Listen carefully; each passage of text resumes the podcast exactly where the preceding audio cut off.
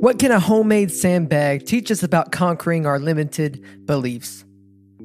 Today, let's find out.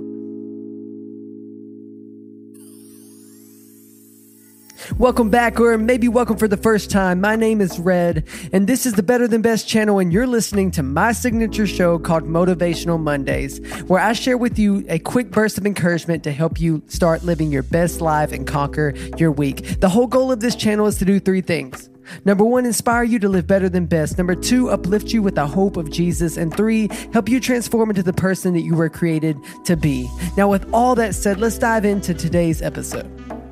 As we come off this quarantine, this shelter in place, you might have been like me in this time, and you might have found yourself out of working out, out of getting to go to the gym because gyms have been shut down and trying to buy used or new workout equipment has been pretty hard because it's been pretty scarce. And with that, the, the supply and demand has increased the price greatly. But in this time of not having a place to go work out, not having proper equipment to work out, we have the choice to choose to let things be limiting and limit us, or we have the ability to overcome and find a solution. And for me, that became by way of a YouTube video titled How to Make a Homemade Sandbag. For those that don't know what a sandbag for working out is, there's a couple workout companies that make these honestly overpriced versions of this, but basically it's a it's a duffel bag full of sand at various weights to help you lift it. Now, what makes these more challenging than your regular old set of dumbbells is that you have to stabilize this weight. It's almost like picking up a sack of potatoes. It's almost like picking up a a dead body or someone that's in need of help. If that kind of paints a picture, but anyways, getting a little off track there my point is, I made this homemade sandbag out of some gravel and a tool bag from Lowe's, and it's been providing me the right amount of resistance for me to get a good enough workout that I feel satisfied. And as I was thinking about this, I really started thinking about this idea of limiting beliefs and our limitations and being able to lift off those limitations. Now, at the beginning of this year, I felt the Lord was saying to me two separate words. I know some of you, as you do New Year's resolutions or New Year's revelations, even, you get a word from God, you feel like, and that's kind of like your banner word for the year.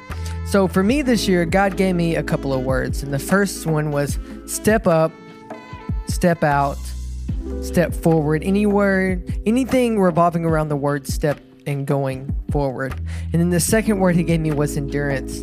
Now, at first, I thought these two words were completely different, and both words weren't really my favorite words to be given for this year. But as this year started playing out, and as I started to really think about it, I was reminded of the scripture, Revelations 14, verse 12, and it says, Here is a call for the endurance of the saints those who keep the commandments of God and their faith in Jesus. It takes faith and courage to step out, but it takes endurance to keep going when everyone else is giving up on the thing that they were told to step out on. So, when it comes to limitations and limiting beliefs, there's a couple ways we can lift limitations. And the first one being find solutions, not problems regardless of wherever you're at. You cannot be so focused and fixated on your problem that you can't see a way out. Because I promise you, friend, that there is a way out and there is a way over and through whatever mountains or valleys you may be facing. And then the second way we can lift limitations is remain consistent regardless of what it looks like around us. As we've been in this quarantine, this lockdown, it may look like debilitating and depressive, even. But the thing is, if we remain consistent, and even throughout the other side of this, you'll see that consistency is what will keep us going forever. That's the thing when I think about marathon runners is they remain consistent with a consistent pace. Now, if they just sprinted, that they would run out real quickly and they wouldn't make it to the end.